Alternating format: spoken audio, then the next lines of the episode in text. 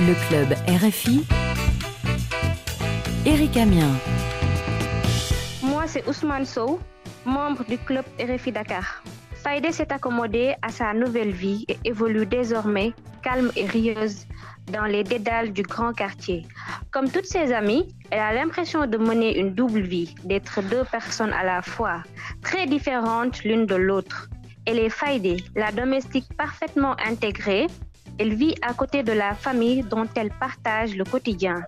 Mais elle est aussi Faïdé, la vraie, celle qui le soir venu tombe le masque et regagne la misère mais aussi la joie de vivre de tous ces jeunes à la recherche d'une vie meilleure. Le club RFI de loin, l'émission la plus proche. Bonsoir, bienvenue au club. Cette semaine, notre émission est consacrée à l'atelier littéraire interactif du club, l'écume des mots. L'écume des mots, l'atelier littéraire interactif du club RFI, Éric Amien, Myriam Guillot. Bonsoir Myriam Guillot, nous sommes à la quatrième émission de l'écume des mots, l'atelier littéraire des clubs RFI. Le principe est simple, un écrivain francophone dialogue avec des jeunes élèves autour de son œuvre. Bonsoir à tous. Alors aujourd'hui, notre invité est l'écrivaine Jaili Amadou Amal, auteur du roman Cœur du Sahel, paru aux éditions Emmanuel Colas en avril 2022. L'auteur nous fait l'honneur d'être avec nous. Bonsoir Jaili Amadou Amal, comment ça va? Bonsoir, ça va très très bien. Merci de m'avoir invité. Vous êtes euh, une écrivaine née au Cameroun, plus précisément à Marois, d'un père camerounais et d'une mère égyptienne. Votre premier euh, roman, Wallandé, L'art de partager euh, un mari, paru en 2010, c'est un témoignage euh, autobiographique. Vous avez obtenu pour ce livre le prix du jury de la Fondation Prince Claus à Amsterdam. Vous détenez plusieurs prix dans le Goncourt des lycéens en 2020, Goncourt Tunisie, pour votre livre Les Impatientes. Vous êtes élue meilleure auteure africaine, ce n'est pas rien. Meilleure autrice en France. Vous avez reçu aussi le prix Orange du livre en Afrique en 2019. Vous êtes aussi euh, lauréate du prix euh, France Culture en 2022 et surnommée la voix des sans-voix. La voix des sans-voix, ça vous va comme euh, qualificatif? Bien sûr, je peux dire oui parce que voilà, être la voix de toutes ces femmes qui n'ont pas de voix, puisque je suis euh, la première écrivaine dans le Nord Cameroun et euh, évoque des sujets qui euh, jusque-là étaient restés des sujets tabous pour notre société. Alors, Djali Amadou Amal, des élèves du club RFI Dakar au Sénégal ont lu votre roman Cœur du Sahel. Ils ont étudié le livre avec un enseignant membre du club RFI, Amadou Ndiaye. Bonsoir Amadou. Bonsoir. Comment ça va chez vous? Ça va bien, merci Eric. Là, tu es avec euh, les élèves euh, du club euh, RFI Dakar. Je sais que vous êtes impatient de dialoguer avec la romancière Djali Amadou Amal. Effectivement, Eric. Depuis que nous avons reçu le roman, vraiment, les jeunes se sont bien débrouillés pour travailler et ça leur a plu. Jali Amadou Amal, nous allons découvrir avec euh, les élèves euh, du club euh, RFI votre roman Cœur du Sahel. Écoutons une présentation de votre roman par Fatima Diane. Faïdi vit dans les montagnes dans l'extrême nord du Cameroun. Pour que sa mère, ses frères et sa sœur ne soient pas dans le besoin, son père ayant disparu au cours d'une razzia de Boko Haram, la jeune adolescente décide de partir à Maroua, la ville la plus proche, où elle sera domestique. Comme ses comparses, elle devra se faire à sa nouvelle vie, citadine et difficile pour les filles. Mépris de classe, mauvais traitement, viol. Comment Faïdé parviendra-t-elle à se frayer son chemin dans un environnement où son destin semble tracé à l'avance? Jayli Amadou Amal signe avec Cœur du Sahel un nouveau roman sur la condition de la femme dans le Sahel à travers la vie non plus des impatientes, mais de leurs domestiques, marquant encore plus son engagement contre les injustices faites aux femmes. Jali Amadou Amal. Merci beaucoup euh, au club et particulièrement à la jeune fille qui a fait cette note de lecture. Donc euh, oui, je suis très émue euh, d'écouter ça. Merci beaucoup. Alors, vous mettez en avant dans votre roman la servitude des domestiques qui sont pour la plupart des jeunes filles et des femmes. Pourquoi ce sujet pour parler des jeunes Eh bien, au départ, euh, je voulais balayer d'un regard finalement l'actualité du Sahel avec le changement climatique, dont on parle beaucoup finalement en Occident, mais on ne se rend pas compte des conséquences sur le terrain avec l'insécurité alimentaire et tout ça. Et puis de Boko Haram, on n'en parle plus beaucoup, mais il faut quand même rappeler que Boko Haram continue de faire des razzias dans tout le Sahel. Eh bien, c'était important pour moi de pouvoir parler de ces sujets-là en allant sur un personnage de fiction, mais également de pouvoir toucher du doigt la condition des femmes dans le Sahel, ces femmes qui font l'exode rural, donc quittent les villages pour aller travailler comme domestiques dans les grandes villes. Et ce n'est même pas à la recherche d'une vie meilleure, mais à la recherche d'une survie. Et euh, évidemment, elles subissent beaucoup de mauvais traitements, de tentatives de viol, etc. Et puis, c'était également pour moi important de parler du vivre ensemble, de cette histoire de communauté ou de caste qui serait supérieure ou inférieure à une autre, etc. Jaili Amadou Amal, vous nous offrez un portrait poignant et sensible sur la condition des petites bonnes qui ont dû quitter leur village nous allons écouter un fragment de votre roman qui met en relief la vie quotidienne de votre héroïne Faïdé au sein de la concession familiale. Cet extrait est lu par Ousenou Diop. Faïdé, ramasse les habits. Faïdé, viens reballer ce salon. Les enfants ont encore mis des sables partout. Faïdé, viens que je t'envoie à la boutique. Faïdé, il n'y a plus de gobelets propres. Tu as fait les vaisselles aujourd'hui. Ça fait une heure que je t'appelle pour balayer mon salon. Tu es vraiment lente. Faïdé, où est ma poupée? Je l'ai laissée là en partant à l'école. Faïdé, Faïdé, Faïdé. Elle se ferme aux insultes.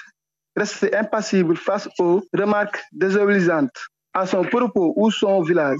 Elle ne bronche plus face au dédain des enfants qui lui rappellent, quand elle refuse de céder à leur caprice, qu'elle n'est qu'une bonne, ni ne réagit à la violence de la troisième épouse qui est allée un jour jusqu'à lui enseigner un coup sec sur le nuque parce qu'elle trouvait les légumes mal occupés. L'extrait euh, euh, du roman montre euh, bien sûr l'insistance pour que Faïdé puisse faire des travaux. C'est difficile pour elle. C'est tout simplement de l'esclavage moderne. En fait, pour ces jeunes échoués là en ville et qui travaillent dans les grandes concessions, eh bien, ce sont tout simplement des esclaves. On les oblige à tout faire. Et à un moment, évidemment, ça devient extrêmement lourd. D'ailleurs, on le remarque dans le roman, Faïdé au départ est engagée juste pour faire la vaisselle et balayer la maison. À la fin, elle s'occupe absolument de tout et encore plus que ça. Et évidemment, euh, Faïdé est la première à se lever, Faïdé est la dernière à se coucher. Et s'il manque un bras à la poupée, c'est de la faute de Faïdé, évidemment. Alors, on va prendre une première question des élèves, des membres du club RFI Dakar. Alors, euh, qui se présente? Bonjour. Bonjour. Je me nomme Marie Makebe. Voici ma question. Ce roman met en exergue le poids des traditions et l'emprise de la religion dans la société camerounaise. Avez-vous subi une de ces épreuves que vous traitez dans vos livres? Déjà, je voudrais quand même préciser qu'on parle plutôt de la mauvaise interprétation de l'islam. Donc, euh, le problème, c'est pas la religion. Le problème, c'est comment les gens conçoivent la religion, comment ils la détournent au profit justement de leur propre intérêt. Et euh, ça, moi, je suis pas d'accord. Et euh, c'est pour cela que j'essaye toujours de mettre le doigt là-dessus, la mauvaise interprétation de la religion, où finalement, cette religion est même prise en otage. Eh bien, euh, personnellement, euh, je vais dire, je suis peut-être quelque part née du mauvais côté, voilà, par rapport euh, au roman, puisque moi, je fais partie de ceux qui sont nés en ville, qui ont vécu en ville et qui ont toujours vécu dans des maisons où il y avait des domestiques. Mais ma mère est une femme qui a toujours considéré tous ceux qui sont venus des villages pour travailler en ville comme des enfants. Et donc, dans notre maison, euh, nous avons eu beaucoup de domestiques, mais également beaucoup de jeunes qui passaient par là, qui sont des frères, des personnes qui étaient engagées, mais qui venaient pour vivre. Et parmi ces jeunes-là, il y avait des jeunes qui allaient à l'école avec nous, qui mangeaient avec nous, etc., et qui vivaient dans la maison. Et donc, moi, curieuse comme je l'ai toujours été, j'ai posé des questions. Et euh, je me sentais euh, vraiment très mal quand je voyais qu'il y avait certains membres éloignés de la famille qui les traitaient mal ou qui se permettaient de leur parler n'importe comment, etc. Et j'ai gardé évidemment des liens très très forts avec certains d'entre eux qui sont d'ailleurs mes frères.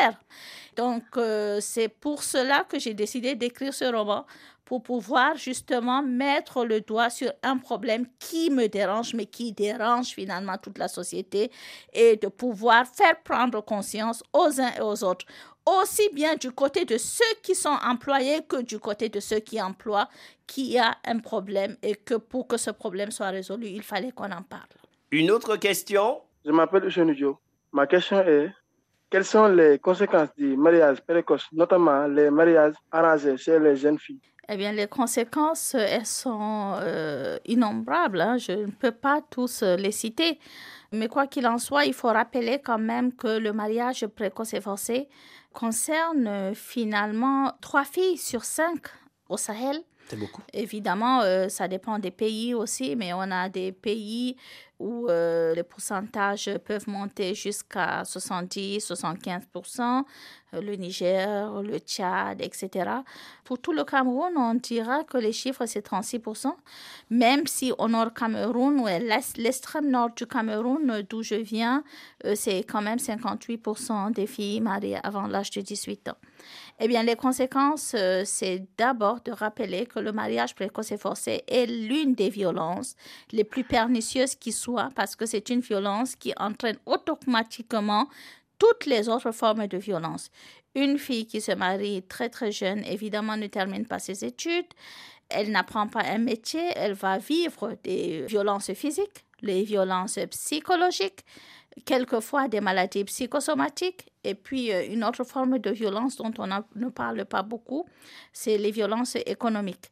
Sans euh, compter aussi évidemment sur le fait que cette jeune fille, parce que les filles sont aussi mariées quelquefois à 12 ans, 13 ans, eh bien des filles qui peuvent tomber enceintes alors que leur corps n'est pas suffisamment mature pour porter des enfants. Il faut rappeler que la majorité des décès des adolescents dans le Sahel sont des décès maternels. Et donc, euh, les conséquences euh, sur le plan physique, mais également sur le plan psychologique sont vraiment catastrophiques. Moi, je dirais ça comme ça. Et pour moi, c'est une violence dont finalement je parle dans tous mes romans parce que ça me non seulement je suis touchée par ça, puisque moi je l'ai vécu, je sais de quoi je parle, mais aussi pour moi même le but de l'écriture, et euh, mon objectif au départ, ce qui m'a le plus motivé, c'est que mes filles ne doivent pas vivre cette violence-là et qu'il fallait à tout prix devenir une voix pour pouvoir éviter cela. Et donc, euh, voilà, les conséquences, euh, comme je le disais, sont innombrables. Et aucune religion n'encourage le mariage précoce et forcé. En islam, c'est même complètement interdit. Le consentement d'une femme pour son mariage reste obligatoire. L'éducation, euh, la scolarisation, ce sont des thèmes que vous abordez dans ce roman. Et je crois que les jeunes du club ont une question à ce sujet. Bonjour, je me nomme Fatima Tadiagne. Ma question est la suivante. Dans votre roman Cœur du Sahel, vous dénoncez toutes les injustices et exactions commises sur les jeunes filles, en particulier les plus démunies. Quelle importance accordez-vous à la scolarisation des filles pour l'amélioration des conditions de vie de la femme africaine? Eh bien, comme vous le voyez, dans cœur du Sahel, tout l'espoir repose sur l'éducation. Faïdé peut changer son avenir, elle peut changer et devenir tout ce qu'elle a envie d'être par le fait qu'elle soit allée à l'école et qu'elle soit assidue à ses études. Pour moi, l'espoir pour l'amélioration de la vie des jeunes filles, des femmes dans le Sahel ne viendra que de l'éducation. Et c'est pour cela que j'ai voulu que Faïdé, qui est une jeune fille très ambitieuse dans le roman, euh, continue ses études. Euh, je le dis hein, dans le roman en prenant un proverbe, euh, le chemin le plus court pour aller d'un endroit à un autre, ce n'est pas voilà la ligne droite, mais c'est plutôt le rêve. Par le rêve, on peut devenir tout ce qu'on veut devenir. Nous allons écouter un extrait de votre roman Cœur du Sahel où des villages sont devenus la cible d'organisations terroristes semant la terreur. Nous allons porter une attention particulière à ce passage dramatique et bouleversant de votre roman. La protagoniste est Kodem, la mère de Faïdé, texte lu par Salimata Kébé. Soudain, un coup sec à la porte l'a fait sursauter. Une voix chuchote. Condem. Qui est là murmure-t-elle. Un comble de l'angoisse. Condem. Ouvre la porte. Vite, c'est moi. Toi, qui ça? Toi. Doubla. Elle n'arrive pas à le croire. Il est revenu. Pourquoi chuchote-t-il? Alors Cela fait presque quatre ans qu'il a disparu. Pourquoi réapparaît-il en pleine nuit? Condem. Ouvre la porte. C'est moi, Doubla. Sans plus réfléchir, elle tire le loquet. L'homme s'engouffre dans la case. Boko Haram attaque le village. Je suis venu aussi vite que j'ai pu. Viens, il n'y a pas de temps à perdre. Il faut se cacher dans la montagne. Venez, les garçons. Ne faites pas de bruit. N'ayez pas peur. À l'extérieur, les cris se font de plus en plus forts. Condamne, regarde-moi. Mets la petite sur ton dos. Attache-la fermement. Ne t'inquiète pas, mais dépêche-toi. Arrête de paniquer. Je sais où se casser. Les garçons, prenez vos chaussures. Tout le village est réveillé. Les gens s'interpellent et courent dans tous les sens. Condem aperçoit au loin les premières cases qui flambent. Une scène euh, très euh, violente. Très violente, mais très réelle. Aujourd'hui, quand je menais quand même des enquêtes euh, sur Boko Haram, on se rend compte hein, qu'il y a des populations dans certains villages où euh, à partir de 14h, 15h, les gens se réfugient carrément dans la brousse, dans la montagne environnante et passent la nuit là-bas. Ils ne peuvent même pas dormir dans le village parce qu'ils ont peur des incursions. Et donc, euh, voilà, c'est le quotidien des peuples du Sahel et euh, il fallait mettre le doigt sur cette situation-là. Si vous avez un conseil à donner à ces jeunes qui ont étudié votre bouquin, et qui euh, voudraient écrire, quels seraient les conseils pour ces jeunes? Eh bien, les conseils pour pouvoir écrire, euh, c'est euh, des conseils basiques. D'abord, rêver. Pour pouvoir écrire, il faut d'abord avoir envie d'écrire. Prenez l'engagement dès maintenant que vous voulez devenir des grands écrivains et vous le serez. Ensuite, les conseils pratiques. Il faut beaucoup, beaucoup lire. Si on ne lit pas, on ne peut pas écrire. Donc, lisez beaucoup, beaucoup de livres.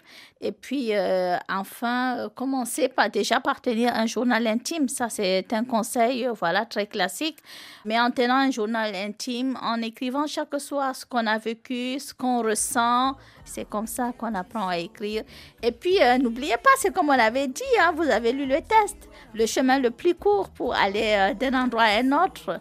Ce n'est pas le chemin tout droit, c'est tout simplement le rêve. Continuer à rêver des enfants, c'est très très important. C'est avec euh, ces conseils de Jali Amadou Amal que se termine cette émission. Merci à vous, chers amis du club euh, RFI Dakar. Jamali Amadou Amal, merci euh, d'avoir été parmi nous en compagnie de ces jeunes du club RFI. Merci beaucoup les enfants. Merci à.